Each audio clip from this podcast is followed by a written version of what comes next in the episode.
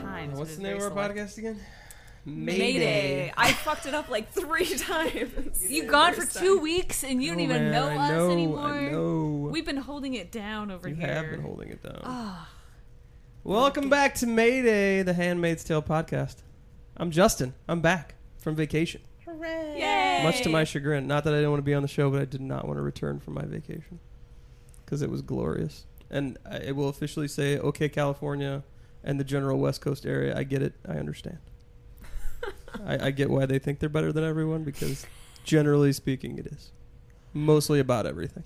I feel like if St. Louis was 72 degrees every single day all year round, I'd be a lot better person Mm, myself. That's You a don't even fair know. point. True. Just The bring weather- us the temperatures and the ocean in St. Louis would be up and the lack of humidity. Yeah. Yeah. Yes, I was not thrilled Make when the I. Mississippi all I look saw, like the all I saw on Facebook for like four days was everyone talking about how terrible the weather was, and I was like, I don't want to go back. Yeah. I just don't want to. It's 95 and it's humid, and I don't want to go back because outside is beautiful. We had our two weeks of nice summer earlier. It was glorious for a in while. May. It was. So we are back to do the podcast. Is on the last episode of the show, episode 10. Uh, we want to thank everyone for listening, as usual. We had, uh, I believe, our biggest download week last week. So congratulations to you guys for holding it down. What? Not that I, People not that I still doubted listen you. To us? I really wasn't even concerned. Yeah, they did. They still listen to you. That's Wow. incredible. Yeah, no, you guys were awesome. That's Everything good, was 'cause I great. didn't know what the hell we were doing. You, you did totally what you're supposed faking to it.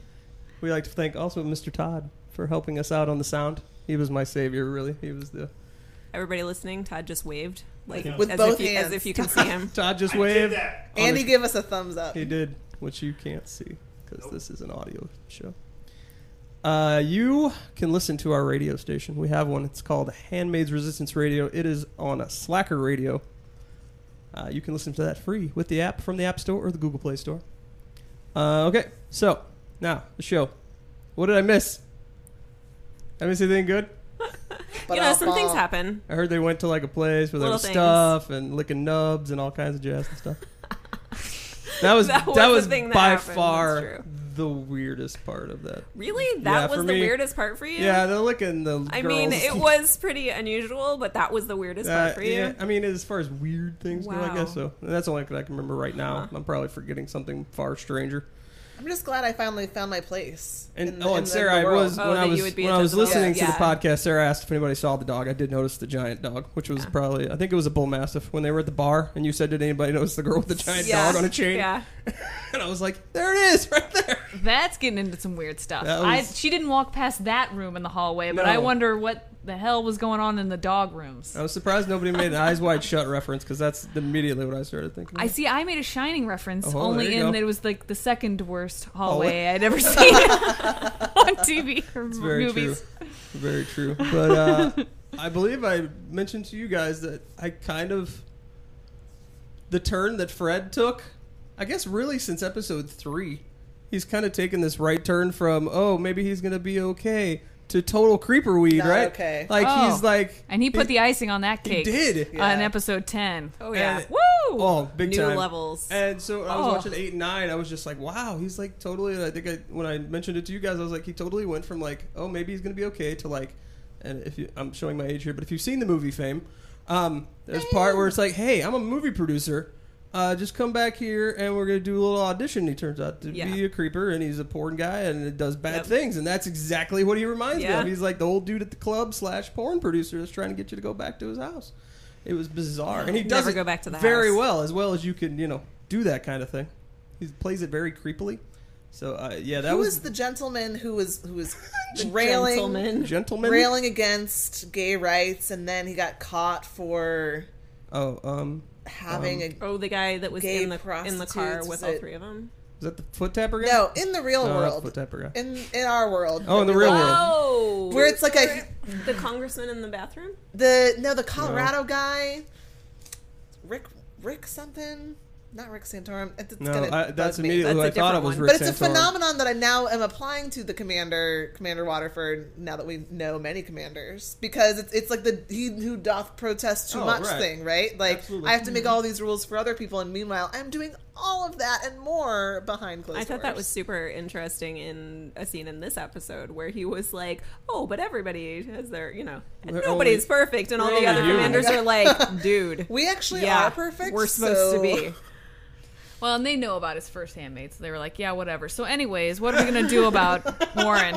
Like, they didn't take him seriously at all because he's like, "Eh." You're not in the room of people where you can be like, "It's fine. We all make mistakes." Like, but you would not think if there scene. was a room where one of the men could be like, "We all make mistakes, right?" It would be in the room full of just dudes judging another True. dude Made for having a sexual themselves. relationship.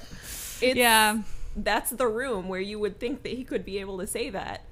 but you got to read the it room because he didn't Clearly. read the room, and they Rita shut him. gets in the Hamilton reference. They no shut him right on down. one, I think. That is. That's the. You want to be in the room where it happened. I think I think that he proves that you do definitely want to be in the room because when you're not, bad things happen. Very true. Limbs are cut off. Other appendages. So many limbs. So many limbs. Somebody needs to make a, like a Operation Gilead edition where you just like. Oh my god. You're welcome. Somebody make that for me. I'm lazy. I won't do it. It's like when I told Tiana we need to do the uh, Monopoly Gilead edition where all the properties are the women's names. Ooh. You're welcome oh, for that's that. excellent. That's right. Sarah's like Justin. Is jail the wall? See, jail would be where would jail be? I don't know. I guess jail would be the wall, but Except then you you can can't get get out out of of jail. yeah. Yeah, you don't. I think jail would be being locked in your room. Yeah. that's Um, true. Could do true. this all day. All right, so let's get into the final episode. Uh, overall thoughts, Ria. Let's start with you. This is this is not my favorite episode. I'm just gonna throw that out there. And there are parts that I enjoyed that I am looking forward to discussing with people for whom it was perhaps their favorite episode. Uh, but the uh, there was a lot of there was a lot of violence, like one episode after another, that I felt like wasn't really advancing the ideas and the questions that I love about The Handmaid's Tale and things that make me think. And how does this happen? And how do we prevent this from happening? And what should we do? Instead, we just get like five or ten minutes in a row of, of anticipation of a violent act. And so I wasn't super into that part. It was about the consequences more than the whys. Yeah. And because we already know what the consequences are, I just didn't need more focus on that per hmm. se. But no one's ever seen an amputation in Gilead live. I mean, we've seen. Why do, why do we need to? Oh, we don't need to. Not even a little bit. That- that's my I'm just saying. Maybe that's what they were thinking. They're like, no, you know, we've shown you know, all. we haven't haven't done done yet. yet. You know, we've shown all these limbs missing. Maybe what they need. Well, at is least they a- didn't show us like the eye removal. I mean, like Oh. it could have been much worse. Yeah. Could have been much worse. They have Or worse the eye- punishments the there. That's true. They, they chose carefully. The, the eye is not the thing that I would do. least like to see the removal of on this show. So, we, if we're going on the list of number one things True. that I would True. Poor Ria Ofglen. Ofglen would uh, Poor be on the top of that list. We want to witness that. Of They're Glen number also I'm one. interested. There were some continuity issues that as we There talk. were. I'm curious. Oh, okay, There good. certainly So were. we're not talk about that because yes. Yeah. sometimes I'm oblivious to those kinds of Okay. things until I watch it again. So, uh, Tiana, what did you think overall? Um, I had like way more up and down feels during this episode than I typically do during The Handmaid's Tale. Um, and mostly it was about Serena. I just kept being like, "Yeah, you tell him. No, you bitch. Yeah, you do it. No, wait, what the fuck are you doing?" It was Right. just back and forth the whole time, and I was really torn. And you know, I loved her and I hated her throughout this entire episode. Um, and I was so happy to see more Moira, as I always am. Yeah, Um, so that was really cool, and I was happy about that because there there are just so many times it could have been the last time you see Moira, and I think this in this episode we can reliably say this is not the last time we're going to see her, and that just makes my heart very happy. So in the book, what ends up happening to Moira? Do they say does she In the die book, in the the book? when she sees her the first time in Jezebel's is the last Right. time she sees Moira. So we don't and know. you don't know what happens to her after that. Okay, I couldn't remember. By no means was this episode my favorite one. However, last week we talked about our favorite characters, mine of which is Serena Joy, and so seeing Serena Joy really become kind of the powerhouse that she is. Also, in this, week, the first time I think that she calls her Serena. Yes, I noticed that for in sure. the in Yeah. the limo. I thought that was that I was know. Yeah. So seeing Serena Joy and the actress who plays her, Ivana Yvonne- Hofsky, Yvonne Strahovski. We'll give it the Eddie Izzard treatment where you go, Yvonne. yeah, I'll just trail off there. Um, seeing her in this range and just, I just loved seeing Serena Joy be Serena Joy in this episode. And again, it was it was a love hate thing. I didn't love everything she did, and it was sort of a roller coaster. But watching her kind of shift from like her evil to vulnerability back to evil and just that whole range of her character was just really neat for me. I, I loved seeing that, but no, I wasn't in love with every part of the episode. But overall, I enjoyed it because of some of the meteor things that happen. But yeah, some of the violence was gratuitous. And some of it, it seemed to trump the the ideas of the book, or they they hadn't thought of things all the way through. So I'll be interested when we get to particular points to see if people. Um, I well, I Rhea texted the group earlier in the day and was like, "Okay, this was like a horror movie. Don't eat before you watch it." And I was like, "Oh, all right." But I was thinking later, and knowing Ria personally, knowing that I think I was just telling Nikki while we were watching, like I think Rhea's tolerance for horror gore is going to be a little Very lower low. than Little mine. It's lower very low, Extremely clearly. So- it's it's lower than mine. too. Yes. So so I figured it wasn't going to be as terrible as I had imagining when you were telling me like don't eat before you watch it. I was like, oh, not I was that going to turn into Saw. Um, but no, I I don't know. I really liked it. I don't know why. Um, I can't even really put a finger on it. Uh, the Serena Joy was probably overall performance wise, She nailed aside from Offred in the limo where she loses it, was the best performance of the show. Gosh, Oh, yeah. she was Where in the incredible. limo She's Uh, amazing. Yvonne Rizzo- She was great. Ivanka's. And she continues to be. She's been great the whole show, but this guy, she definitely, like you said, covered her range of emotions and definitely pulled you back and forth, like Tiana was saying, where you're like, "Oh, I feel bad for you, but I don't because you're evil, super evil, right? Super evil." Later on, um, the gratuitous violence, I don't know. I, could you have done what they did without showing the amputation? Sure. I don't really. It's more like what could they have explored instead? Yeah, Like why do we need to see all of this when we've already seen so much? What could they do instead? Do we have do we have a pronunciation on the name? Uh, her name is Yvonne Strahovski. Strahovski. See, it's not even that hard. All right, Yvonne. Hopefully she's listening. She's Strahovski. really excited that we took the time it's okay. to It's get the pronunciation. Hey, as somebody right. with the unusual name, I really I mean, I'm appreciate it when people yes, take the time. for sure. Yeah. So yeah, overall, I did like the episode. I did think uh, this is probably going to be an unpopular opinion. I thought, uh, but we did talk about this earlier, that the marching the handmaids down the street at the end, I thought that was a little ham-fisted, sort of, But the a little over the top. Yeah. See, you like the music. The There's varying music. opinions in in the room Didn't like the on music. the music. I loved it. I don't care how heavy-handed it was. It was still great. Pretty derivative. I, I I'm guess I okay thought- with it there. It, I, I I mind a lot more when it's like the dialogue is super heavy-handed, but Right. like that was just basically like the visual, and I I don't care. It was It still looked badass. pretty and I sounded enjoyed pretty. Agree to disagree. So I it's enjoyed okay. it. All right, I get it. But there were a couple moments in the episode where I was like, eh, that could have, that was a little cheesy. But overall, I was satisfied. It did what I needed it to do. I did like the Moira story that we got more information on that because we had to get something, and we got Hannah finally too because you know filling in all these holes that they hadn't done anything with yet. Uh, so that was nice. Um, but yeah, I, I enjoyed it overall. So let's get into it. So we open up, I believe. Correct me if I'm wrong here.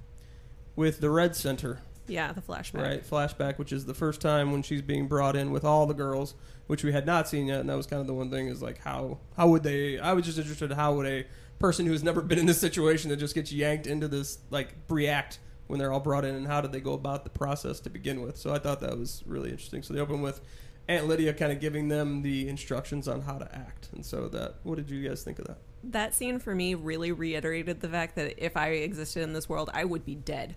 There is no fucking way. How do all of these women get per- get corralled like cattle into this, I guess, defunct old school building, and ordered around and marched in like animals and treated like slaves immediately and nobody is speaking up nobody's like what is going on here nobody's like who are you lady See, I'm assuming Why are you wearing the weird clothes? after Janine has her eye gouged out. I don't think No, I don't think so. I Or think this is them the entering that building for the first time. But I don't know that we have total Oh. proof of that. I don't.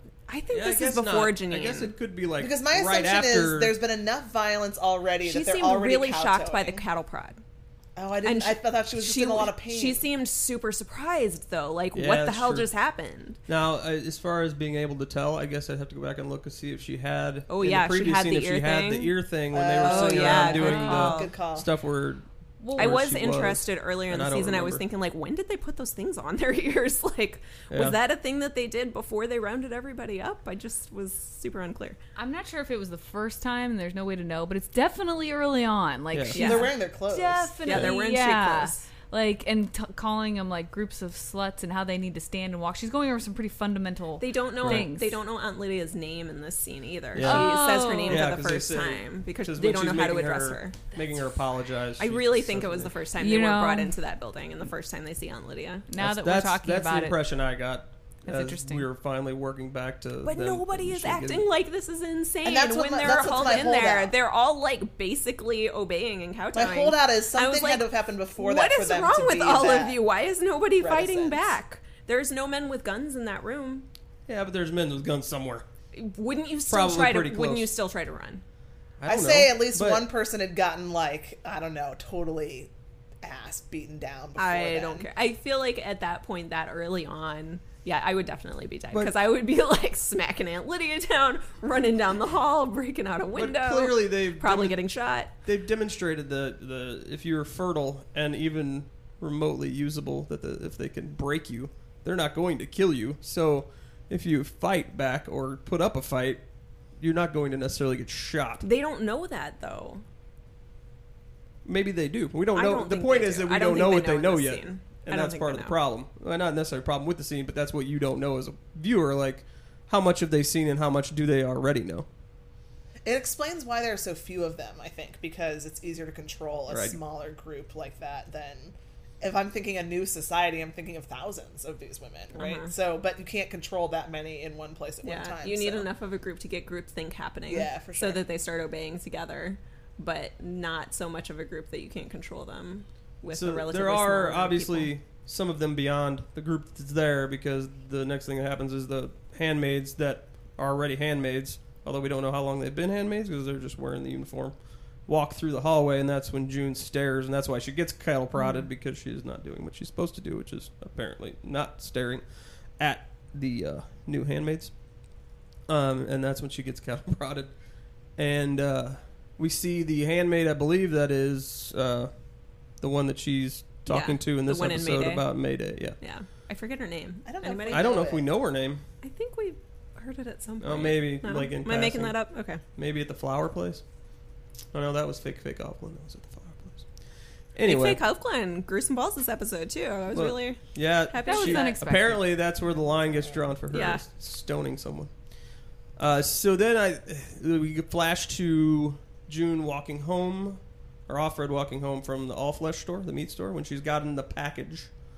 Uh, they do a shot, a cool shot from the point of view of the package, which I thought was an odd creative choice. I was like, that looks cool, but the package can't. It doesn't have. package eye- doesn't the have package doesn't have a viewpoint because it's a package. And so There I, were a few shots in this like, episode that, looks I thought were a little strange. I'm glad you thought about doing that because that was entertaining. But what purpose did that serve? yeah, but you don't ever want to be thinking about the shot while it's Yeah. happening. It's true. I was like, That's a good point. Yeah. Um, so she gets home with the package and she hides it behind the tub, which This seems like maybe not the best hiding Right? place I've It's a- ever it's heard a of. clawfoot it's a clawfoot tub. Where is she hiding it? There's uh, you know it's pretty close to the wall, and I guess they're the only ones that go in there. Her and Rita. I think she stuck it to the side of the tub that's facing the wall. Like wedged it in there. Either way, she's a Because you see it, terrible. you see it later in the episode again, and you see you And it's know. later. Well, when I really get annoyed with it is later when she she's got them all spreads it all spread out. out, and then she Oh, wakes yeah, and up then as if she she's going to be wakes so casual That- to just and then leave she's them all like out. not li- she's not in a big hurry to put them away No. either. I was like, somebody We'll is get, going we'll to get to that because in. that Playing scene is fast a and loose big bag full of package. chum to me. Yeah. Bad spy. Uh, so she walks out of the room. At which point she is promptly slapped the shit Slap out of her. Yeah, Get out of her. that was a Serena, that was Serious like it like slap. caught me off guard. She opens the door, bam. yeah. I was- Jeez. Probably a c- fresh concussion there. Yeah, from no the door kidding. frame. By powerhouse, I meant emotionally and physically. That woman's got a strong Yeah. core. You can't Well, unleash a She's hit been like holding that. that. in for a long Well, time. you know she's She with- hasn't had sex like No, once in like she- ten yeah. years. true. She's got a lot of built up energy. That's true. Poor woman. She woman. really wants that baby. So like, there's just a lot of pent up everything. Um, but she also has the good for the leverage baby. because she's like six inches taller with those heels. So you know she's got that Oh. downward in this episode later on, you see her wearing like utilitarian shoes, and I You was do? like, Justin, Really? she's- Now- Good Yes. detail. Now, before on, I, I texted you guys about this and about the shoe thing. The only way I got my verification on the shoes is when Janine in the previous episode goes to her new house, and when they're getting on the bed, the wife takes off her enormous shoes because she drops like six inches. I was like, oh, they all have them. It's a thing. Yes. So, uh, Serena Joy is obviously not thrilled and has uh, clearly found out about the Jezebel's adventures, and probably, I guess, the rest of it. Because I think I the think previous she can episode she went deduce what into is the study, happening right? there. Yeah. I think because she went into the study in episode eight or nine, like she just popped in there. She just opens the doors and then Yeah, we, and then we we don't cut. I know. think that So was you're- episode nine. Yeah, yeah, I think you're supposed to assume that she's kind of gone in there and seen Yeah. everything like Scrabble and figured out. Well, who's I, been- I I imagined that that was where the Jezebel's outfit was. oh, that was could somewhere be in there. That's good just call. what I assumed. Maybe she found it like in the desk. Yeah. when she was rooting. Okay, that's like with call. His with his that. you know makeup magazines, right that he just keeps around Yeah. like you do. with his YA magazines. Uh, so she throws out the dress and was like, it gives a good line, which is, "You could have left me something." Which and that's in the book. is it in the book? Yeah. Oh, okay. I did not know. See, I didn't remember. I was glad up. they put that in there. It was a strong. But yeah, that was kind of that was one of those points where you're like, oh, that's true. That's terrible for you. And so now it's time to pee on a stick, I guess, because that's the only thing that's going to get anybody out of this situation with any kind of. Well, I was saw really it surprised that as- she went straight to, oh wait, you might be pregnant now that I've just concussed you. Well, yeah, and I saw it as not not even thinking about that. Um, I'm really gonna beat the shit out of you now. But before I do, I need to make extra sure you're not pregnant, and then I'm really Oh, gonna hand that it to makes you. way more sense. That's what I was thinking. It's like you get That's this one probably smack true. no matter what. Like I don't even care if you're pregnant. I'm angry. You're getting it now. But then once I find out you're not pregnant, then it's like you're locked in your on. room. I'm gonna beat the hell out of you. Like who Yeah. knows what's gonna happen? Like We've all I gone bet down you're this road right. before. We will go down it again as many times as it takes. And she's like bound and determined now because they're on handmaid number two. You don't have a handmaid number three. Like she knows how this goes. Like this is her last chance. Not that you can't technically have a third handmaid, but you know the shame of it. And she knows that Fred's getting a reputation, and nobody's fooled by the handmaid hanging herself. Like she knows something's wrong, and that this is all going to go down in flames if Offred isn't the one or June isn't the one that does it. I That's an think interest. I didn't. See, I didn't think about that. That makes a lot more at all. sense. I like that. I like that mm-hmm. take. it's a heavy scene for me. It is. It's a very heavy scene.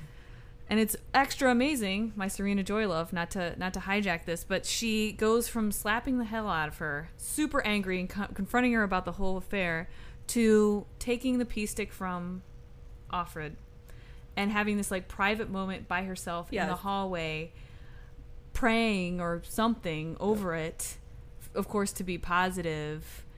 And it's it just showed this amazing like shift of anger and her evil side and when she can tap into this monster that she has in her. And then that immediate shift to that vulnerability of somebody who just wants a baby so so so so bad. It was just a neat scene. She really killed it in this scene. I loved it. And her character, I think, has developed so that she is so bitter about the fact that she helped this society come into existence and has no power in it whatsoever and is almost like thrown off to the side pretty much even by her own husband who in the past we've seen has acknowledged her intelligence and all the good things that she did and later on talks All the about good how evil things. well, yeah, Yeah. you know, relatively speaking, all the things that she helped them do, and she's the one thing that she can get out of this is a baby, and she hasn't gotten it yet, and Right. so it's almost like this, like she is like the evil queen almost, where she's gotten so screwed over by everything that's happened that she's basically willing to do anything to try and make it Happen. I kind of see that in a in a much different light, but like the same general concept. I think she's shockingly not bitter, considering how terrible her role in the society she helped build has turned out to be. I would expect her to be way more bitter and vindictive toward everyone than she actually is. I see the I see the want of a baby as more of a like la- last desperate hope for her, you know, her life to have some sort of meaning in her own eyes now out of to get some benefit out of what yeah, created. yeah. I guess I'm just seeing her a little more. Um, Well, I, Uh, I guess I don't see how she could be more bitter outwardly to anyone but the people she's already being bitter to oh, I think because she totally could. She could be making everyone's lives way worse I, I than she is through most of bad. this series. but- I think it could be way, way worse. Well- the fact that she, I think, buys into it enough still that she like at the banquet will get Yeah. up and and toe the, not even toe the party line, but like in a way that makes a big change and a big difference. She's still this true believer. Mm. Yeah. While holding the fact that things are really sucky for her and she's not getting out of it what she was quote unquote supposed Yeah. to get out of it. Yeah, She still buys it's it. not working out the way she thought. And so, did you? I'm trying to remember in this scene. So she's praying over. I kind of thought there was like these two different prayer moments going on, right? Like Serena Joy's out there praying for this this pregnancy test to be positive, and you got Offred in the other room who was probably leaning up against that bathtub, going, "Please God, please God, please God, don't let that be pregnant," because it can't. I mean, if you are, if it is positive, obviously going with Sarah's other than Sarah's thinking aside, which is I don't get the crap beat out of me by Serena anymore. It, it, there's no good outcome for There her. is no good outcome. You know, well, she doesn't get sent to the colonies if Well, she's pregnant. Okay, sure. Again, everything being relative, I guess. Yeah, I've thought a lot of, through that throughout the series about you know in that situation, would you be hoping to get pregnant or would I be hoping to get pregnant or not? Like either way is terrible. Yeah, it's all I can't bad. I can't uh, think of any real pro at all for either side. No. the pros are also cons. Yes, I don't get sent to the colonies where I'm also going to be killed. Right.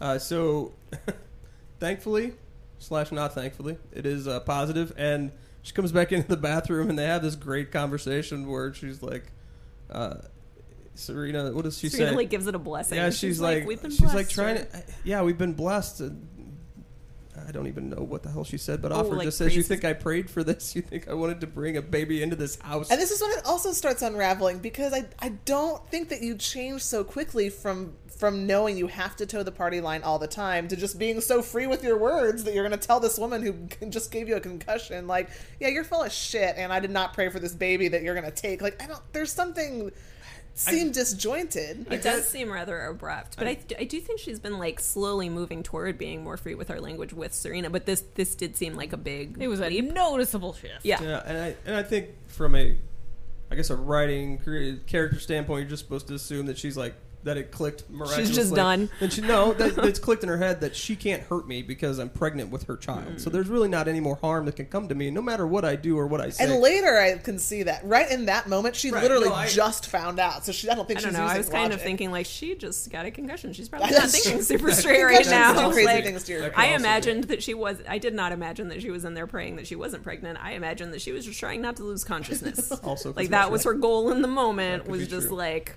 stay awake. And but then Serena, of course, comes back with the line of "He knows what's in your heart," and I was like, oh my God. "It's like the people that like quote Bible verses at you for the answer to everything." Uh, that just drives me insane. It's like a so in that moment, you think that she's so baby crazy that she doesn't hear what Offred says, you know, because Offred's like, "I think I want to bring a baby in this house," and that's a pretty, Yeah. that's a pretty move. strong statement, okay? And then she's just like, "He knows what's in your heart," and you just think, "Oh, well, she's just not even listening or doesn't even care. like Doesn't she's matter. so excited." But then I feel like she stored that up in her evil heart. Like, and she was like, "Oh, you're Like gonna get it, lady. I'm gonna have my moment right now, but in a moment, we'll talk about babies and houses Ugh. and how that goes. Because I was just like, wow, she totally didn't even acknowledge that statement. Not that she was going to hit her or anything, because Right. now the physical boundaries are off. But Serena Joy should have fired back, right? Like, don't you know? But You're she gonna didn't. it, yeah. But then she did later because that's her evil. She like stores it up and then launches it out later at the most pretty grinchy. important part. Yeah, like it's a truly. And then her heart shrank two sizes. Instead of bursting out of the body, it's like bursting inwards. Like It's like imploding. ices it's imploding. over. It's imploding upon Imploding- herself. Her imploding heart. Yeah, uh, so like then we get a flashback to. it's just a very short one, but it is kind of heartbreaking with her Ah. Offred laying in the bed and she's feeling her stomach, and we flash back to her and Luke under the covers, and she's feeling her stomach, and they're talking about the baby, and because I guess the baby has kicked or done something because they were trying to figure out whether it was a fist or a foot. And talking about having the next Serena Williams that's gonna make them millions of dollars and joking around about that. That was And now that Serena Williams is pregnant, it's great. Oh, it yeah, was really amazing. nice. Uh, I know. drop Yes. there. Yeah, they must have done, and that was you know filmed Yeah. way Oh, yeah. before anybody Yeah. knew she was pregnant. Maybe somebody had the in on that. So then we have the Serena Fred showdown in the study, which contained my personal far- favorite part of the show that we'll get to right at the end. Uh, so Fred walks in and Serena is just there. Which, if you're a, a married man and you walk into a room that is generally yours and yours only, uh, that's a bad sign if your wife is sitting there waiting for you. Yeah, that's not a good thing. That's funny. Um, so Fred's like, "Hey, what's happening? Welcome We to arrested the some Marthas and stuff, and uh, they were gonna blow things up." And then talks about people not giving up. 'Cause I, I, I love These it. people. I, I can never tell if he's serious about that kind of stuff. Where they're like, "Don't these people just ever just want to give up and let us run this country the way we want to run it?" Like, no, it's awful and horrible, and everything is bad. At that point, I'm too. I'm like, he must have been smart enough to be part of this this cabal or whatever of men who literally overthrew a country. You know, you, that takes some and brains. he's surprised that somebody But else then- wants to do it. Then he really Like, does come on, not people. seem to have that much going on upstairs in any of the episodes. No, he is definitely so- law. Yeah, and like what is what is does I don't. bring I don't to think he brought much except coup? Serena to Yeah. the, his original fair. coup. I I mean, think like Serena's brain was like helping him out a lot, and he didn't do the planning of the attacks clearly because he got texted just about them in the movie. Brought the penis. So I think he just, you know, he brought Serena. And so Serena's sitting there and she he's talking about a bunch of random stuff and she's like, I forget how many tiles you picked to start. And he's like, seven. And he's trying to play it off. He does play it off pretty cool at first because I think in the end he knows that he's the man and she kind of, in the end, has to do pretty much whatever he says to a certain extent, although that obviously doesn't matter in the end. Um, and she talks about how she's a smart girl and I bet she's really good at this. And so Fred has basically figured out that His Serena- little mansplain of like, you know, you know, you shouldn't be doing that. Right. You know that that's a good. you know the against rule, the you know the law. And she's like, She's yeah, I like, yeah, to I write it. know I wrote it. Yeah, I'm like, And then you're like, oh, You I feel idiot. bad for you, you evil, heartless. Uh, it- so we figure out that she left lipstick on the collar of the cloak, which I figure is like, come on, That is how she finds out in the book too. yeah, is it really? See, Yeah. oh yeah. That's all these the things I don't remember, but come on, Again, Fred. not That- much upstairs, Fred. Fred. You don't dry clean the cape, you dumb dumb. Yeah, that Well, does seem Fair pretty. Well, to be oh fair, the second time when he took her, Serena was just home, and Yeah. he just figured that she Yeah. wasn't going to notice that we were Yeah, all gone. she for a was few just hours. upstairs. You don't know if he's a dum dum or if he just doesn't care. If he just doesn't care, if I he's no, like I think he's an like idiot. Why what Justin was choose saying, one? ultimately, what's she gonna say? Yeah. I'm I did this now. And so, Ser- this is the point where Serena kind of loses it on him initially. It was like, you need to keep your hands off her. You need to control yourself, which I thought was like an interesting choice of phrase. Like that Fred has these urges that he can't keep under control, which I was like, oh, that's interesting. Which didn't seem to be the case earlier. No, it did not. Um, but then he kind of turns the tables on her because he's a man in a man's world and says that she brought sin back into this house on Ugh. her back and on her knees. I Which had to rewind gonna go and ahead- rewatch Me because I did too. not understand what he was saying, and then I thought, like, is it is it literally that she wanted to have sex with him? Is that it one time. that one Right? time? Is that what Yes. we're to and they're assume? married, but then it like according to whatever I guess we're also assuming some kind of continuity with their biblical interpretation, which is not a fair assumption, but there's nowhere and even when you talk to people who have pretty strict sexual mores, there's no assumption that sex while married is bad. It's it's the outside of marriage. So I don't where, know where he's getting this like I think it's that one time they had sex. I had to think about it too and rewind it twice. I think it's the one time they had sex and then the one time she tried to fluff Yes, him 'cause- up. Yeah, because she the fluff. on there her was no knees, there's fluffer. the on the knees part. Yeah. no That's what I fluffer thought the knees Yeah. thing was, and I thought, oh, does he consider that lust and temptation? Is like, is that what he's They're thinking? married. It makes no Because that was yeah, was that was some pretty sad lust and temptation. Anything if but that, hot. Yeah, That I one like, time ew. they had sex, Yeah. and that one time she tried to basically do him a favor. Ugh.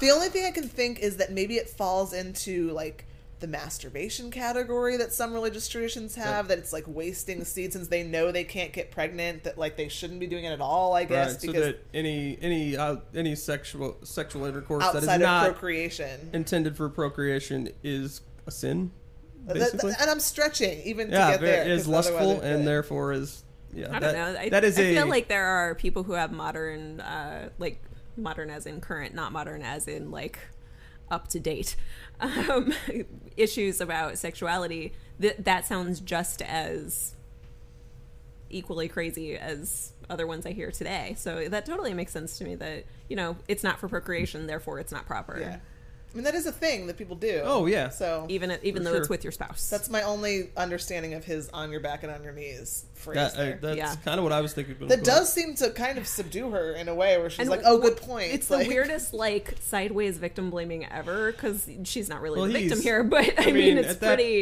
At it's that still point, pretty he's terrible. he's grasping for pretty much anything he could. That's really the only thing he has on her. Because other Yeah. than that, she's been. I mean, aside from setting up the affair with Nick, which he doesn't know about, At that point. at that point. Um, she's really not done anything to yeah, make she's him. way better at following Yeah. the rules than he is. well, she's also way better at hiding things and being sneaky Well, and it's 'cause she's smart and he's smart not. in general than Fred. Uh, so he gives her the line: "Everyone answers to God. You answer to me." Oh, So yeah. I was just watching like, oh. I recently had a conversation with a friend Yeah, about. oh wait, wait, sorry, I forgot. And he ends it with "Go to your room." yeah. Oh yes. Oh, and he points at her and just oh damn. man. That so we were discussing that was rough. the uh, the recent Duggar wedding. Um, Wait a minute. anybody watched How do we this. get to the Duggars? wait for it. So Joy-Anna Duggar, who's 19, just got married to like a family friend um, named Austin, and they have this wedding. And apparently, the, the the album, the picture album online, was was titled "Joy's Transfer of Authority." So a friend texts me and it's like, "You know about religion? Like, what's this about?" And I'm like, "Well, it's it's the transfer of authority from her father to her husband. Like now, Joy doesn't belong to her father anymore; she belongs to her husband." She's like. So you don't think this is some like fan snarky thing? No, No. no, it's a literal. It's a literal. no, it's a thing. It's a thing. Wow. So the, and then we get this illustrated with our friend uh, Fred here, his authority over Serena. Go to your room. I just thought was a. Yeah. It's not he the way to really handle does it. Like I was like, "What? you're gonna do it? You're gonna really do it? Like you can't just be like, no." He's like, "Go to your room like a child." What would he go do though? I upstairs, mean, what would he do if she fought back? He needs her. He is not smart enough. And that starts. It's a good point because it starts the What chain of he people who need each other, right? Because they needed Nick to get June pregnant, but that's not allowed. They need June to get them pregnant, but you know they can't. So it, it's this chain of people who need Yeah, each other they but don't all want rely to. on each other. So they can only But push each other so far. Ironically, Fred is the weakest link. right? It's true. The Fred's weakest seed is weak. You are. You We're all the are weakest the link. weakest I link. missed that show. Everyone was thinking that. I'm just saying. All right. Uh, so at that point, I believe is when Serena says uh, she that Fred, that Fred is pregnant, and she gives him. I feel like she does this on purpose. Uh, gives him a little room to Oh, yeah, she does. kind of celebrate and be like, "Oh, that's great," and then she's like, "Ah, it's not yours." And I, I wrote down this whole quote because I loved it very much. Uh, it's not yours. You're weak, and God would never let you pass on that weakness. You can't father a child because you're not worthy. Which I can't think of anything in that society that is a worse insult for the guy that's supposed to be like this. I mean, and if you're going by, you know, how powerful he is, as we've been trying to figure out, if you go by the men in the room, generally the men in the middle of the table are your two most your most powerful guys, and he's sitting right next to the guy whose name I cannot remember for the life of me, other than he was Nick, Nick's employment guy. Um, Oh right, I forgot at the about table. Yeah. So obviously Fred is pretty high up, and we assumed that, but we never were never really able to confirm that beyond our. You know, Yeah, I wish they had like real titles that weren't just all commander, so that I would have some And- idea yeah. of like who does what. She's probably she's also she's probably right, right? Because we've heard now from multiple kind of sides Oh, that yeah. the commander, but she doesn't have proof in that moment No. either. I So feel like everybody could be pretty sure it's not him. well, we can, but Well, the he doc- I mean, we got the doctor who said it when But don't you she think that the- he realizes that probably it's you- this is a second handmaid, even with extracurriculars, and he's not not made a baby yet? think. Don't you think he has probably I think he's figured it got out? some room in that arena to be like, It could be mine. I want a DNA test, or I don't know something, which would be I'm sure totally that's been outside the world of whatever. Going to Uh, But you know how it is. Like, well, Fred, you are not the father. Yeah. Like, back up, Sarah. Sometimes, if you want a baby and it doesn't happen right away, you're like, "Oh my God, it's me! I can't have a baby. I don't know what I'm gonna do." Like you, you know, you, you try for like one month and it doesn't happen, and you're like, "Ugh." "But maybe that's a woman thing. Like maybe men don't think those things. Like when men are trying to have babies, they're just like, huh." Like maybe I'll try next time. Like I don't know how guys' inner monologues are about that, but women definitely are some women. Well what was I just reading about? It might have been that race piece actually about fertility and about throughout history that it wasn't known until I don't know whatever X year that I Yeah. can't remember right now. That But it was they always used just to believe assumed. that the baby was fully formed Yes. in, in the men's sperm, and it was just implanted in the woman, like you plant seeds in a field. yes, that was the exact ah. And so, like, if something went wrong, it must have been the woman. Which is why King Henry the Eighth could just go through wives, right? Yeah. Because clearly it's not him. Yep. Clearly it's the woman. Kill her off. Go to the next one. Well, maybe Fred is, would never believe that he couldn't father a child. I don't know. But either way, Serena said the it. brains department. Serena said it. So even if it's not true, whether or not it's true, True. she Good said point. it to his face, and That's that kind of all amazing. she got. Yeah, at Yeah. this point. That's what she can hmm. say. Yeah, That I will would, hurt. I guess I would say just if we're going to generalize the male brain and you know overall, that outwardly expressing that is probably not something that guys will do until farther down the line, probably after A few years. many times of probably making it seem like your fault. Not intentionally, but just not wanting to feel like they're the ones that, you know, are to blame. I, I have no personal frame of reference for it because, like, I didn't get to try for a month. We tried, like, once and it was like, BAM! I was like, oh, really? that was. I thought we were going to. Everything my health teacher said was was true. like- Oh, 24 is great. Damn. All right. So after she has insulted Fred, his manliness, his and his seed, and his uh, uh, lack of strength, we'll say. Um, His fortitude. she, she walks across the room and just for good measure tosses Scrabble across the room. Fuck this is- game too. Fuck Scrabble. I was like, that was hilarious. That was awesome. so amazing because It was very childish, but it was amazing. It was totally like It it was was totally awesome. It was something. totally something I would because do. everybody would do that. It would feel awesome. Did you know she just turns around, she's walking across, and she sees the Scrabble board, and she's like, Scrabble. All right, so we go to Offred in the kitchen, I believe, is where we go next. Offred in the kitchen, uh, and Rita is pumped. Now, I need to talk to somebody about Rita because I don't understand this character. So, is she really excited? Like she's bought think she into really- the whole thing? No, I don't think she's excited because she's bought in. I think she's excited because she just wants there to be a baby for there to be Okay. something happy. Okay. in the Yeah. like- and she doesn't just- want June to kill herself. All right, Yeah. and that's fine. But uh, No, I, I don't think she's bought in at all. I think she's Because- just trying to get along and wants a little joy in our life. And who doesn't love a baby? because This is true. I just didn't I mean, read- and I just obviously, didn't read that obviously, into it. Serena's friend doesn't like babies. But other than that Man, mean lady, doesn't like who doesn't love a baby? Mrs. Warren. nor doesn't two-handed like husbands, but Yeah, she is terrible. Ugh.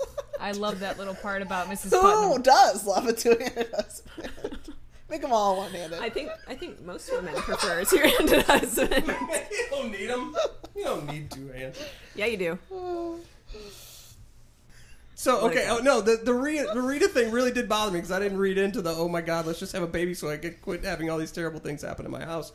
Because the you know her and Serena having scotch last week talking about Yeah. her son dying in the war, which I meant to talk about this. But were you to assume that she was on the other side fighting against Serena's We side? talked about that a little bit uh, while you were out. Yeah, I mean, we were speculating like maybe he was fighting against, or maybe he was just like an innocent bystander. I mean, lots and lots of people must have died.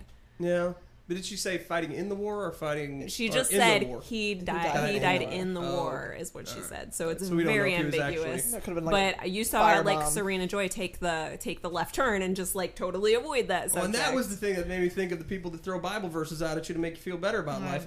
Yeah. That was the part that drove I don't nuts. think they do it to make you feel better No, about life. I think they don't, it to shut they you don't up. Have anything. Make it themselves. Well, and to detach from a very human moment. Because Serena, What? I'm sure some people throw Bible verses out at other people in a genuine, trying to be kind and helpful way, but I don't think that impact, is my anybody in this I, don't show. I feel like they're all followed by like "bless your heart," which is like the you know southern insult of the universe. Yeah. Right. Yeah. All right. So Nick's down there, of course, because he's Does he work anymore? He used to polish the car a lot. Now he just like sits and broods. no. To be fair, the book, the polishing was in the book. In this, he was the only thing I've seen him do is rock. In the first episode, he's a No, he's you shoveling see, rock. you see him polishing the Does he car polish with his the car? hat askew a couple of times because they established that that is how she knows that she is supposed to go see the commander Yes. that night in the beginning of their okay. meetings. All He right, just sits well- with this. Okay, another great classic TV reference. I don't know who watched the OC, but Ryan Atwood from the Wait, OC wait, always wait. brooding. When did the OC get to be classic TV? I'm sorry, back up. well, you know, I guess in the I call it bullshit. just had its 10 year anniversary or something, and Uh, so that freaked me out. It's, no, it did. you Um, cannot call it classic television. well, I'm cla- I mean, classic in things that I think are gems that other people mock me for watching. Right, there if you we go. can go I there. will join that club. Um, so Ryan Atwood used to just like sit and brood all the time, right? He'd be in his in his tank top and he'd be brooding, looking out at the ocean, or brooding at the kitchen table, and that's what I feel like Nick has become. He just sits and broods all- in different locations around He's the house. He's basically a teenage boy. He, um, fair Are you saying that he may or may not have one or two facial expressions? he has Ryan Atwood disorder? All right, so uh, Nick's there for probably no other reason than to be there, um, and figure out that Offred is pregnant. To which she's like, "It's terrible," and he's like, "No, babe, it's not terrible." Oh, I wanted Yeah. to punch him. Oh man, did have a little, And like, he's let Keanu me Reeves pet your moment there. belly. I'm Where just he's gonna just like, we're gonna make this all about me again. Yeah. Oh, worthless Nick. I didn't even think about that, but that's totally true. it's like, oh, I know this sucks for you because But you I'm probably so didn't really want to be happy. pregnant. But oh. I'm so happy. I got It proves my... that I, I can have kids, which comes Yeah. back to our earlier discussion. I am virile, and that is what matters in this entire universe. yeah. So I could have done without that scene entirely. Yeah. Yeah. Although very interesting And that Serena risky. Joy walks in on them and then does not comment on that situation. Which I also like. Don't buy. I don't buy it either, but I thought it was super inter- it was super interesting play on the part of the writers to like have her just be like, okay, I'm gonna accept this as a thing because I started it. I guess. Yeah. I was just gonna say I she kind of had a caused the hand in it. So, and she knows That what. still is going like really far. Like they are physically touching and having a moment, even though Offred is like not really wanting to have that moment in the kitchen in the house where anybody could just walk in. Everybody will know what's going on. Clearly, which looks like Little Shop of Horrors, in case anybody didn't look around. Totally does. it does. it looks like the plants are going to start eating them soon. Like it's out of hand. Anyway, that's awesome. not a Now I'm just comment. mixing these two. Please, Hold on, I'm mixing these two things in my head, and it's glorious. Feed me. Feed me, Seymour. Uh, so uh, maybe it's just because Serena knows she's about to do one of the most I was horrible just- things that anyone has I has was ever just done. gonna the say, she was card She's in like, her I'm gonna, had I'm already gonna let cooked this this one go thing. because I'm gonna torture you like The you've torture never been porn tortured before. continues in the next scene. Yeah. So uh, I think she thinks she's doing a bit of a kindness.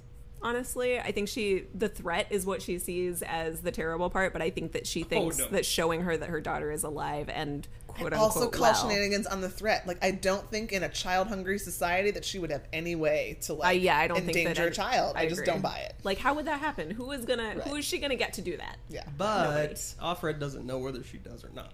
I I think uh, Offred is don't not know that dumb. I, well, why do you think that? Like would it's be- not pleasant, right? I guess that it's but I don't think I think that showing her and then taking her away is the part that is painful. Oh, I Oh, don't yeah. think that like thinking that she's gonna hurt your daughter because I just don't like any logic tells you that's not gonna happen. Also, I don't I don't think Serena, the character, is stupid enough to do something like that to Offred and not expect that the next time Offred catches her alone in a hallway that she's gonna murder her. because I Good would. point. That's a good I would tear her to fucking pieces. Uh, so the Serena sees them, and she's like, uh, "Get your coat." She hadn't even eaten breakfast yet. I, w- Yeah, like was I, pregnant. went, I was like, "Man, I'm so happy you're pregnant. You. you. don't need she's to eat. pregnant. How about we give her a little breakfast before the car?" ride Last time she got good food. Rita clearly worked hard on that breakfast. She I know, was like giving her probably the like, best of "Again? the best. Real? Seriously. Uh, so and Nick's like, "Hey, need a car?" And uh, Serena's like, "No, Not I don't need a car. I've made other Not arrangements." your car. That is a bad sign. That's a bad sign. Just in case you, you know, if you have one job and you're the only one in the house that does that job, and someone else says, "Nope, got this," and you're like, "Oh, oh okay." Yeah, do, do you think she can get rid of Nick because he's an eye and she doesn't know that? Like, can he oh, just she like? can get rid of Nick. But do you think it would work? I think they it would ju- backfire Would the, on her. whoever was in charge of the eyes just be like, "Nope, I don't trust you. He's Maybe. yeah, staying." for sure. Because I were guess to assume that she doesn't know. because the guy Nick's that placed spying him on her, there obviously. is Fred's boss, right? right. I mean, Yes. that's what's implied by like the seating arrangements that right. we see. Yes. Like, As he is the other, uh, either one or one A yeah. with Fred. So, so I mean, I kind of feel like Nick can just do whatever the hell he wants because Nick's like the he untouchable wants eye, to. Yeah. but nobody knows it except I for mean, Nick. you know, but he's Keanu Reeves, so I would not put him in Keanu Reeves. There's a Reeves bomb territory. on the bus. I am an FBI agent. He's not that bad. And I also don't think that Max, whatever his name is, is a bad actor at all. No, I think he's just not given enough. Not I a- think I just no, don't know like, if he's a good actor because this is the only thing I've seen him in, and I just can't what- tell what's going on. He's in uh, the Facebook movie, Oh, That's right. That's right. and he's good in that. That's, That's the only thing I've seen him in. he is good in that. I, I, just don't think the about that. material that. he's given to work with, as is sometimes the case with actors, is very. Yeah, in, it's don't not know. in depth enough. Like even when they go into his backstory, where you finally figure out that okay, Nick's a little gun shy on most things yeah, because I mean, of this his is brother, definitely who something that drug could be the addict or whatever. direction that he's given, Yes. but it still just makes the character super flat and boring Oh, I agree. and irritating. No disagreeing there. Uh, so we get a long drive and don't touch the curtains. Did anybody else not understand the don't touch the curtains things other I than didn't. to just? I didn't understand that. Was she supposed I to not be looking at how they were getting there? That's so what was my go back? assumption. But she can Oh, see like out the where- fucking where they were windshield. going. Okay. There are no curtains over the windshield. She can see where they're going. That's true. But she's Why like, does I it guess matter it was like touched kind of the obscure. curtains? 'cause I she's guess if they have the- understand. The, The divider, divider up, thing. maybe. But it's That- clear. Well, when they're doing that part, I know, like in some limousines, there is a clear slash solid option. Um, so we get to the building, and she's like, "Offred, you chill out here. I'm gonna go up here." And Offred is constantly trying to figure out where they're going, and she's like putting on the little kid voice, like, "Where are we going, Mrs. Waterford? Where are we going?" And it's that's like that to me is like the most.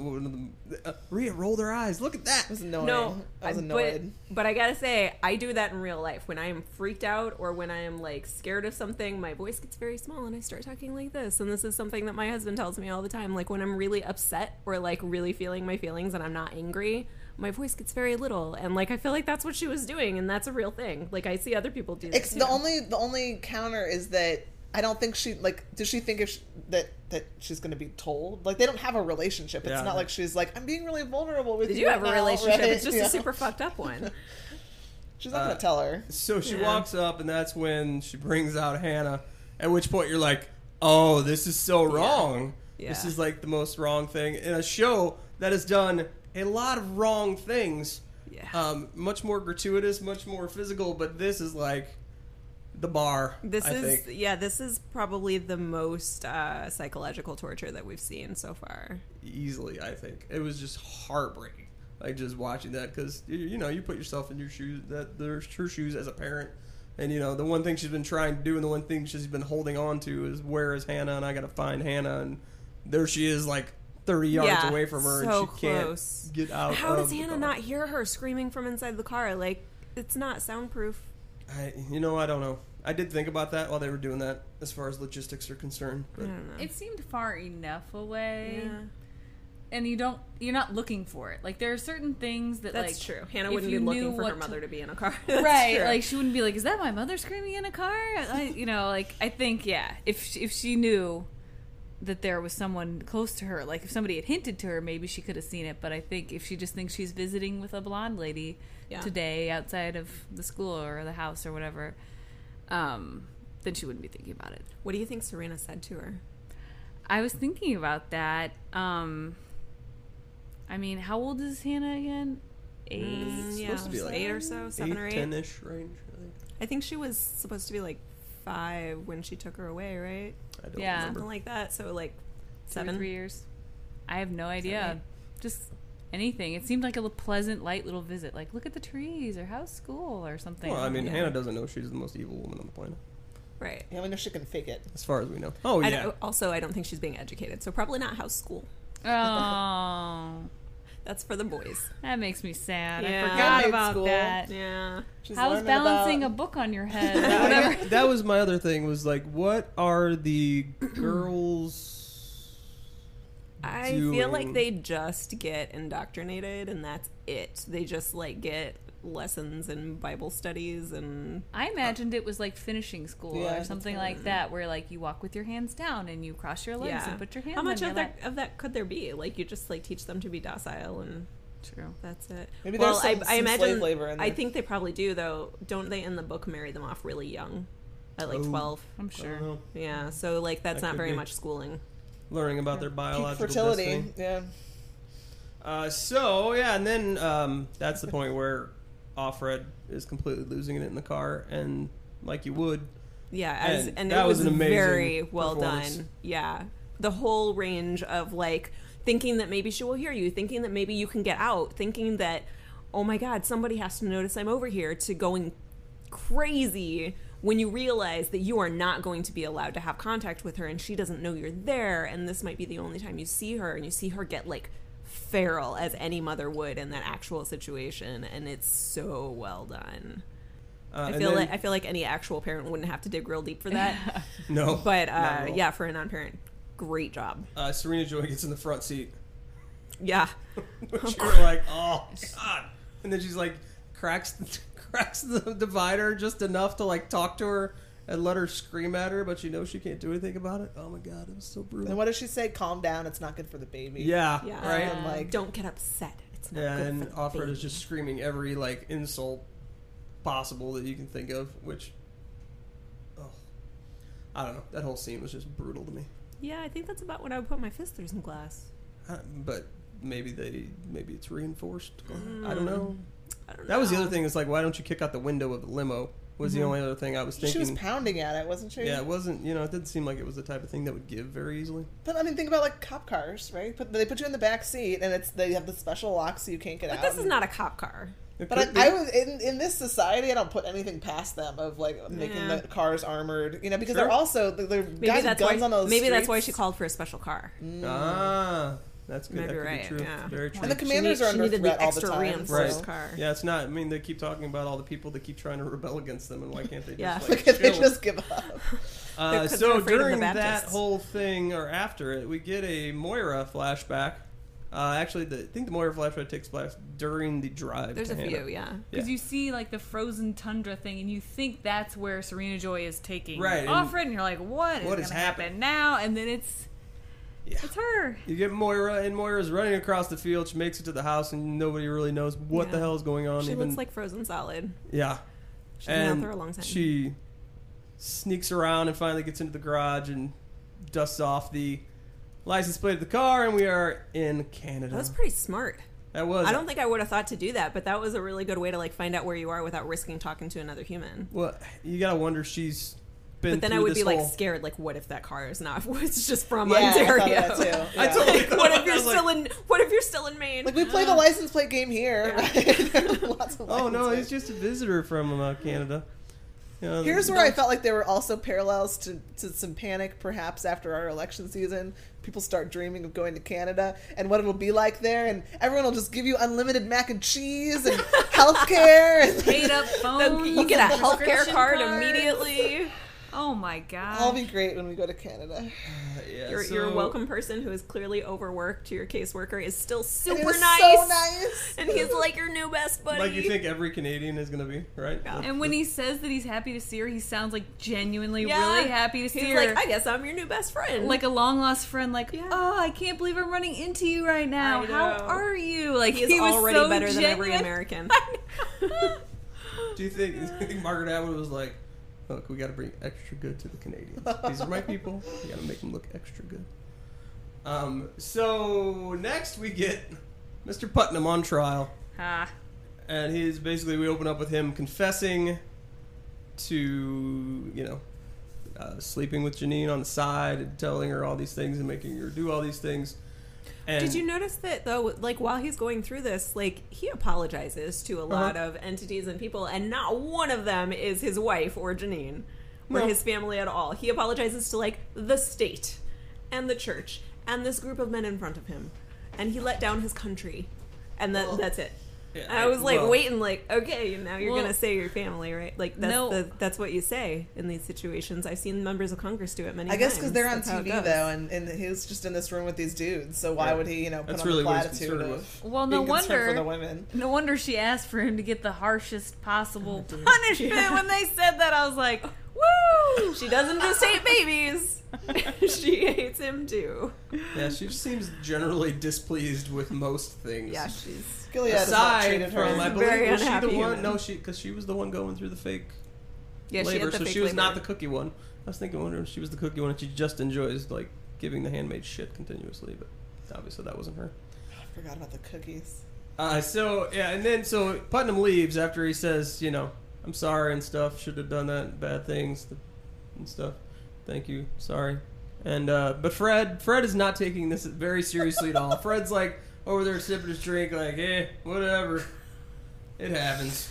And everyone's like, yeah, Fred. Yeah, Fred. And What? like, yeah, Fred says it's cool. It's cool. You would say and then, that, again, Fred. Commander, who I don't remember his name, Nick's employment guy, uh, is telling him that he's not taking it seriously enough, and that Putnam's wife came to him, and Fred makes some comment. I don't remember what it was. but He's like, don't we have a lot yeah, of work to do? He says like, "Don't we all make mistakes or something like that?" I was like, "Oh, at this oh, point, well." I think Fred, the cat, is out of the bag on Fred, and everybody's. I don't Everybody how knows. much do you think that they all assume about his current handmaid, though? Like they all know I- about the, the he first brought handmaid. her to Yeah. Oh, that's Jezebel. true. Yeah, some of them must have seen that. But did you they know that that's his handmaid though? I mean, I Uh, feel like they don't I ever mean, they see know it's not his wife. I think it's an open secret. They don't I think ever everyone women's knows. faces. They, Yeah. I thought that they everybody at Jezebel's would just assume that she was one of the Jezebels.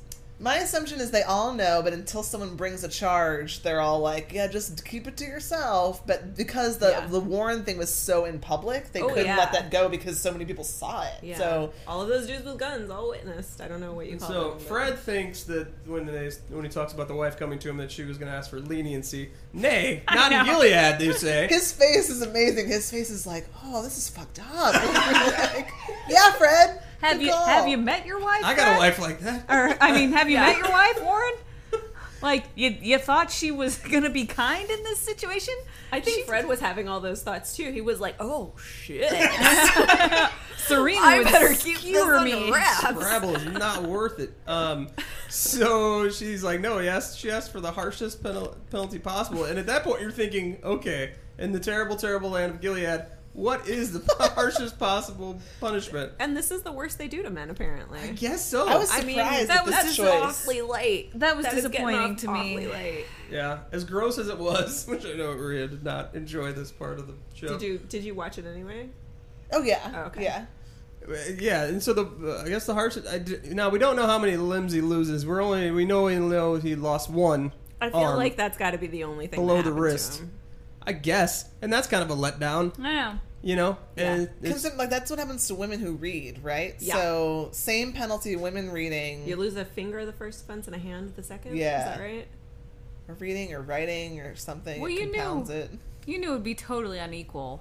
Like well, the yeah, but still, men I and even thought I still I still think I was shocked at the lightness of the worst punishment possible. Especially because male. I, I'm for men, they just seem more expendable, right? So you, you can't lose the handmaid because you need her. They can find another commander, you know, like hang him or whatever they do to persecution him. yeah. Why, why is he such a special guy? Well, he was clearly a really important person. Remember, because they all commented on that when they went to the house for the birth.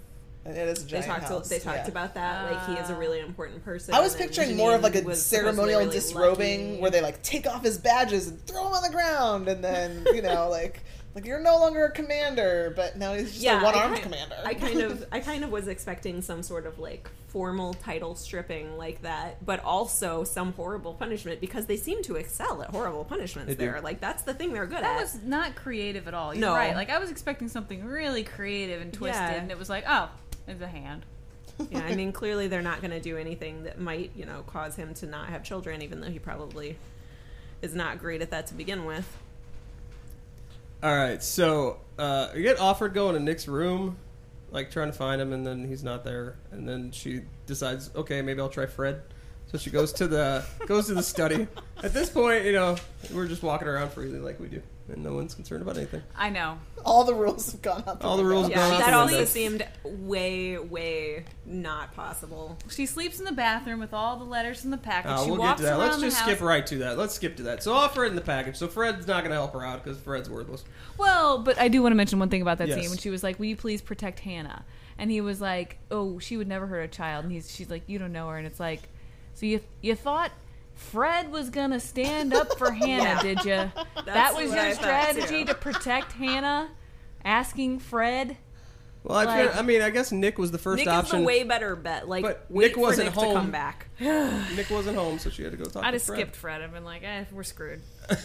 It's all bad. Never. Uh, Anytime you have to count on Fred, you're really yeah, you are totally fine. He was sure. like, "Oh hey." All right, up, so Fred. let's get to the packages in the bathroom. So she pulls the the package out, and like I felt like I, I was kind of let down by the package because I was thinking, oh cool, we're gonna get a bomb, we're gonna blow up the house. It's gonna be like Django Unchained at the end, where the whole thing just explodes. It's gonna be amazing. Wow, Which I knew wasn't gonna be the leap. case, but I was kind of hopeful. Um, what? nothing. That's I'm, I That's was what happens interested. at the to- end of Django. I I remember. Yeah? I was just surprised to hear that's what you were hoping it was going to be. Oh yeah, let's blow this whole thing up. You All heard my thoughts on Game of Thrones. One end, one end. Let's meet in the middle and kill everybody.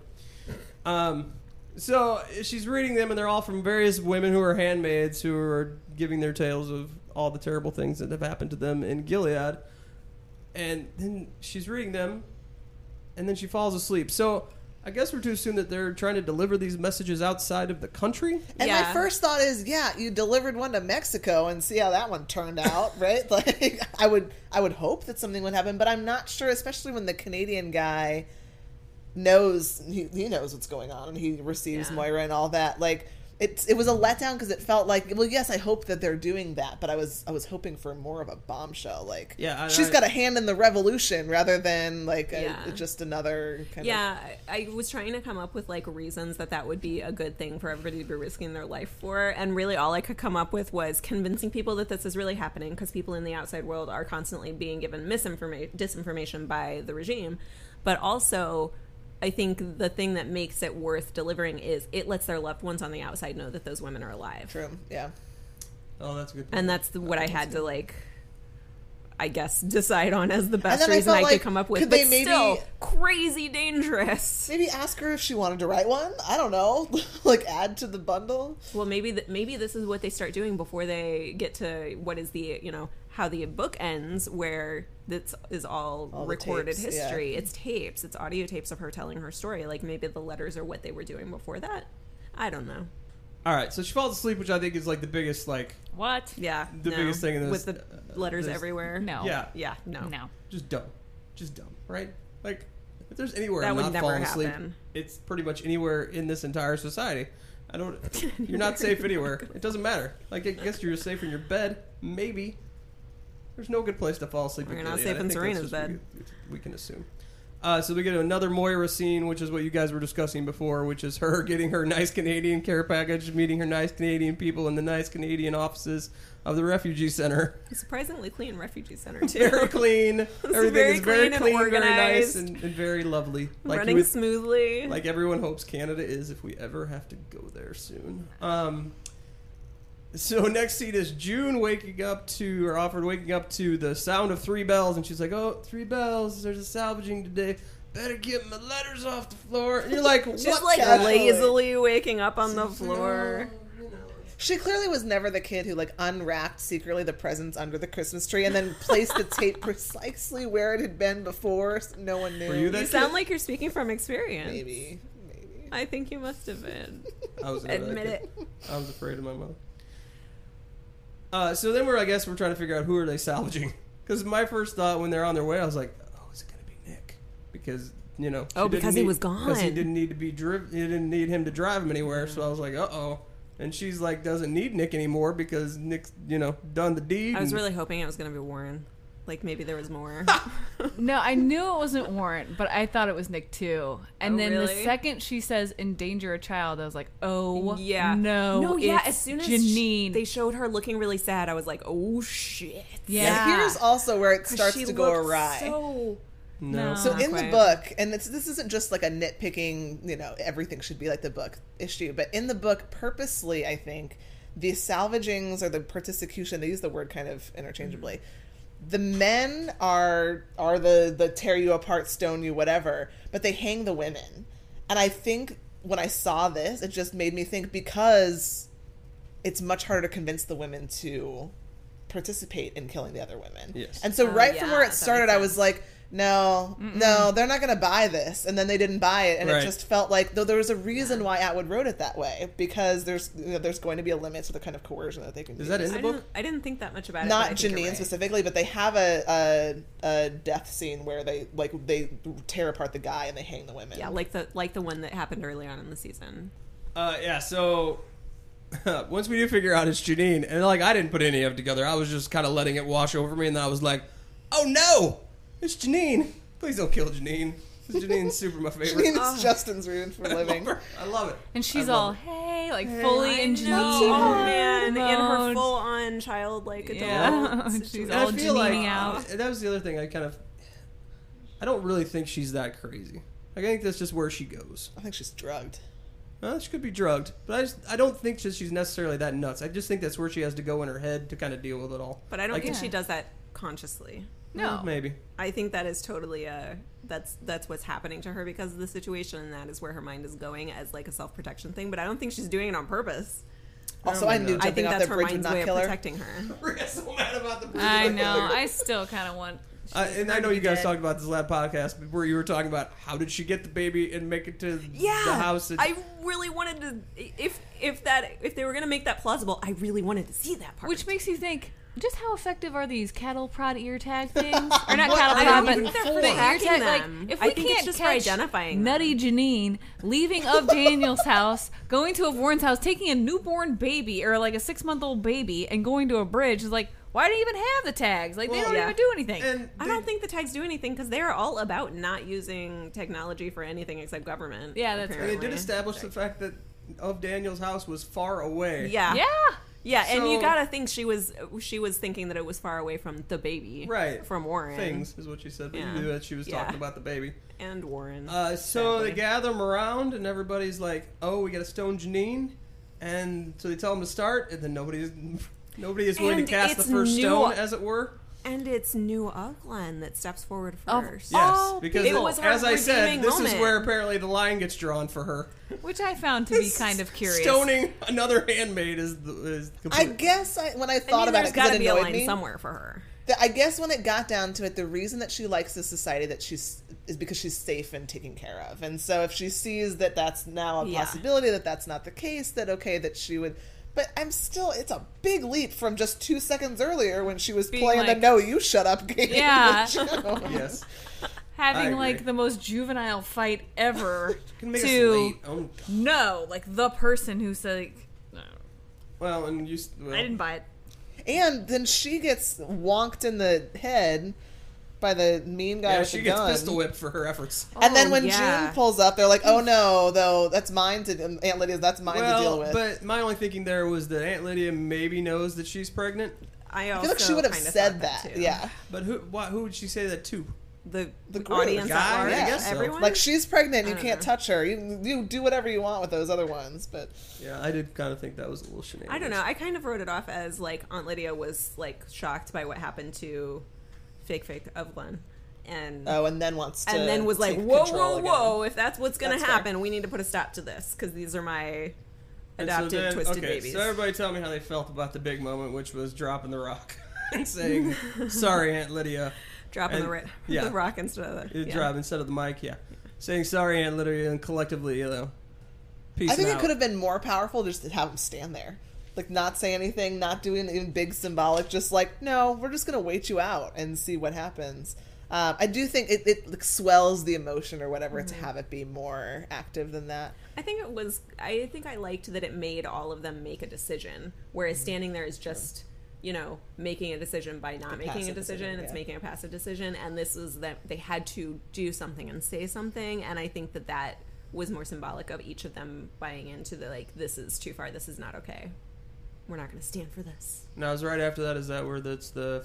They didn't want us to be an army, they shouldn't have given us uniforms? She says that. at no, the that was way earlier. that's way earlier. Yeah, I totally could that was remember where early in the episode, and I thought it was a weird reference early in the episode, Right. but then it made sense at the end. And so in this, we get our, I don't know, it feels like probably our third walking down the street confidently scene. Yeah, it's a lot. Yeah. it's a lot. Which I think is playing Is it always the same too street? much. I th- What? Is it always the same street? Uh, Like, just no, because this one was down downhill. always music. This one was downhill, so this is like the big street.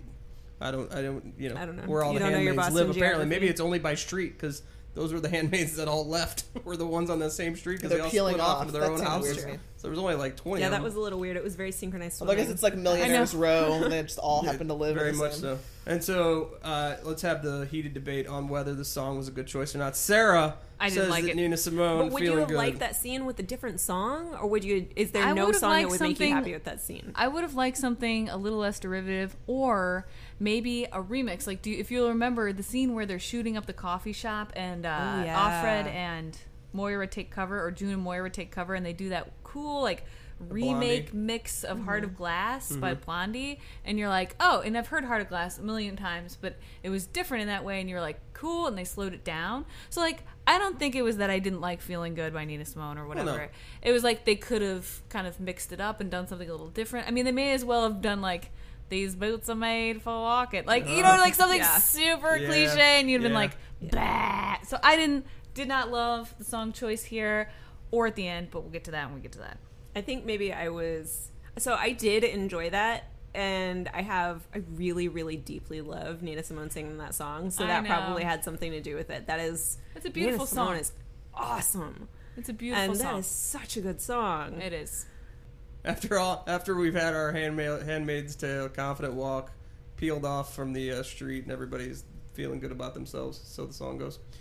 Uh, we get Moira, and yeah, this was I lost it on this scene. This Oh, this was all yeah. the feels, all the feels. Rhea smirking, love it. Stone cold so sober. Moira is walking out of the building, Right, I guess. Oh walking Oh my out of the walking out of the friendly Canadian refugee shelter, and or at least center. And Luke shows up at the end of the hallway, and we didn't mention earlier that they were talking about the list. Yeah. They said if some you can put a list of family members on, and if somebody from your list pops up, you'll be notified via cell phone, which they also gave her, right? A mm-hmm. cell phone. Yeah, Paid up everybody for gets 12 a cell months. phone. I'm sure it gets great coverage everywhere in Canada. and so Luke is there, and she's like, sees Luke, and eh, Yeah, you can see like her have that moment of disbelief, like somebody I know is alive here. Right, well, I thought and she was gonna- present at this moment. Well, I thought she was gonna like say he was the family. Like, I don't know. I feel like if you only know one person that escaped, and she knows he escaped because Offred told him, told her at Jezebel. oh, that's true. Yeah. So I feel like even if he's not technically your family, if you get to Canada and you've escaped and you only know one other person, And then you in see Canada you go, Luke, he's my guy, that's my brother or my cousin or something. Make it up. I don't even care. Well, it just seemed weird that in, in this episode altogether, she didn't say much, and she seemed it was a lot. It was wonderfully acted, of course, Of by course. her. Um, it was a lot of face acting again, like we've seen, and um, or facting, as I'm I'm trying to get going. But either way, she seems so shell shocked. Like he's doing all these things, he's saying wonderful things, and you know that in in anybody's mind ever, they'd be like, "Oh my god, thank you so much. This is the greatest thing that could happen." You know, she's been tortured and like raped and just all these things, but she she's so shocked. I think that she made it because you know, Yeah. you know, a week ago or however long it was. She was like, "I'm gonna come out of here feet first into a van." Like that's what you know. She had totally accepted her fate, and now everything has changed so drastically for her, in, in so many amazing ways. And I'm sure she had a pretty arduous, like long, awful journey to get to where she was. So the whole time, Moira was just so shocked and then she sees Luke, and you still you still get the sense that she can't believe what's happening. Like everything is working out so well for her in this like small chain of events after so many awful things that she's still just not even piecing it together. Like this is amazing. I have a phone, mac and cheese, you know, like all these things. So you just get the sense that she's just not even processing. So maybe like had she been there a few weeks, she'd been like, oh wait, I know this guy. Yeah. he's married to my friend. Like, but she's still just like. What? And that's I why totally I think I was hoping for like a celebration of her like badassery, right? That she she made it. She somehow beat the odds and made it out. And what what hit me in the wrong way or like touched the wrong nerve with the Luke thing is that here we have the guy who like didn't really go along with any of the resistance stuff who was like, I'll take care of you and Moira's like, You're full of shit and then at the end of the day what happens? Like, oh yeah, he gets to be the one to But he comfort didn't her. take and- care of her. he- Canada took yeah. care of her. See, I She think you're saved mad herself. at Yeah, for I- that Oh, I'm he's not mad at him. I'm, it's of. the show like framing it as like, and now everything's great because they're reunited, and he is the one who's already established there. I'm, and I was just No. really happy to see Moira see that somebody considers her family. That was the Yeah. thing that was like That was the- really. Yeah, I wish it real- had been in a way that like to see celebrated like her Moira. You, you even saw like in the beg- in the the flashbacks to the beginning of uh, the government going down and everything happening. Her being like like who's gonna own Moira's stuff now because she doesn't have she doesn't have family. She doesn't have a male next of kin. She doesn't have anybody to help her, and you get the impression that like she's not close with her family or whatever because she is close to her friend's family. She's close to June's family and has kind of adopted them. And I think for her to like go through everything that she's gone through this far and make the long arduous journey up to Canada, finally make it. She survived. She got there. She's like overwhelmed by the kindness of the center that she winds up in for refugees in Canada. And then she walks out and sees probably the only person that's alive and escaped that she mm-hmm. knows and is just kind of blown away by that and then realizes that he must he you know she finds out from him that he had put her down on his list of family to find out about if she ever made it out and that would just be the best thing that ever happened to her at that point I think it could have been cool if they'd made it from like her, maybe her putting him down, or something that put her in the position of like having achieved this tremendous. I didn't No, need that. I, that is why that scene was powerful because she didn't like she like I think I think all too often strong characters are always depicted as always strong or the people Yeah. in your life who are strong are always strong and when you finally see them break down or be vulnerable you're kind of snapped into like a oh yeah You're human too. you can't always be strong all the time you you normally are and in lots of situations you are and that's what makes you you and that's what I respect about you but you're also a person. So I I loved that she didn't even think to put him down as family and he put her down as family and that she was so like touched by that. I thought that was the coolness of it Yeah. because Moira is vulnerable. Yes, she escaped. Yes, she is strong, and those are the things that really define her. But like anybody, she's complex. She's not always strong, and I liked that they showed her in that moment of like she had totally done the undoable. Like she escaped, and that is the, a feat in and of itself. So she can't just like power through the refugee center and be like, "Give me my mac and cheese." I know, Luke. Like you can't be always so in control, overwhelmed, yeah. right? Like Yeah. she she summoned the strength when she needed to, and then she powered down when she had to. Like you know, you can't be strong all the time. So I thought it was cool that she was like, "Woo," like you just I mean, you could tell that she was just out of that face that she puts on the Yeah. the brave face, Yeah. the kind of front that keeps her from being emotionally vulnerable. You could just tell that she was just spent and probably didn't even have it in her to be the way that she had been portrayed for the vast majority of the show. And so I, I thought it was touching as well. So three out of four, he loses. Three. so back to Offred, who's uh, standing at the window talking about how she knows there's going to be consequences for what they did, and everybody's like, "Uh, yeah. Yeah. Hope you enjoyed your happy little confident march down the street because you're all about to lose your feet." Um, and so then she sees the van pull up, and she's like, "Oh, here it comes!" And so she just kind of do this little mini panic attack, but then Nick, the two redeeming things he's done in this entire show, uh, shows up, and what I think he whispers to her is, "Just go with them, trust me." And I that's what believe he something says to- in the book. Right? the- here's like the when it comes back in to the, the, book, book. in the book, he tells he tells her that it's okay. oh yeah. he says they're And made. so go they with he, them. she does she turns and goes with the guys that are there who are part of the eye and as they're walking out like serena joy like pops out of nowhere from the second floor Yeah. and is like where are you going We're and going with nobody's my telling baby. her anything like not even t- acknowledging her presence and I she's like screaming at them yeah. and then fred pops out like randomly from the study going hey i'm in the middle of this you know scrabble game what's going on and because he's probably already replaced Solo her. Scrabble. so yes. It's your turn. solo scrabble I win again. Go me. I'm a genius. I'm smart. He's gotta feel good. He's got to feel good about himself somehow. I am number one, not one A. Uh, so they won't even tell Fred. They just tell him papers are in order. It's all cool, and then they walk her out, but not before Serena Joy, you know, confronts her and is like, "What did you do?" And then she gives her like this comment, which she in her own head has to know is not true. Is like after everything we've done for you, and I'm like, what? What? hell? Yeah, I'm I'm so not really sure what she meant by that. I'm surprised that Serena Joy hasn't heard of the salvaging rock dropping incident at this point, right? Because my Oh. assumption is that they're they're going under the guise of like we're punishing all of these women for their non-participation. Yeah, Yeah. they, they seem to not have a clue what they were even there for. Sorry, Sarah breaking things. You know, they don't tell either of them anything other than the papers are in order, and she walks out and gives Serena Joy this one last glance from the bottom of the steps. Which even at that point, I'm thinking, really, I think you're pushing it yeah, just a little bit. Let's dial, like, let's dial it down like she was notch. just about to give her the finger, and I was the whole time just like, Whoa, whoa, whoa. Just, just go with them. Don't Well, ruin it. Exactly. and Just well, go with them. You're getting out. She gets into the van and then talks about how she doesn't know whether she's going to live or die, but yet she was confident enough in the fact that maybe she wasn't going to die to give Serena Joy the look of death. Like, haha, look what I did. I'm escaping. Maybe. I don't know. Do you think that's what that's about, or maybe she was just Oh. like, "Well, I don't have to deal with you anymore, bitch." No, I think that was totally uh I got one over on you, which she didn't even really. Nick really did the legwork. Not that I'm calling Nick the like savior of the universe, but you know he hasn't The really done anything up to this done. point. You know the connections he did did have have seemed to maybe we don't know worked out in her favor. She favor. quite literally cannot save herself. No. there is no way Yeah. in this society that she's she's correct. worming her way out of this. And what about Hannah? I don't know. Moira managed it. What Moira about her could threat? do it. Like, what about Hannah? That's what I was thinking too. Like, Yeah. I mean, maybe she just knows that there's nothing that she can do about it, or maybe I don't know. Well, Serena Joy apparently can't do anything because they just hold the pregnant woman out of her house, and Serena Joy had zero power in that situation. So I don't know what Very she thinks she can do to Hannah, but And so that's where it closes with uh, American Girl by Tom Petty, which my my favorite game to always play is whether that's going to end up being Tom Petty American Girl or Last Night by the Strokes because they are They do. insane. Yeah. guitar Really? part. Oh Yeah. yeah.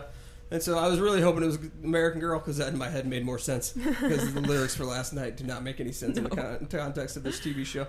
Um, so Still yeah, American. Girl plays and then you get the credits and that's it. That's all you got.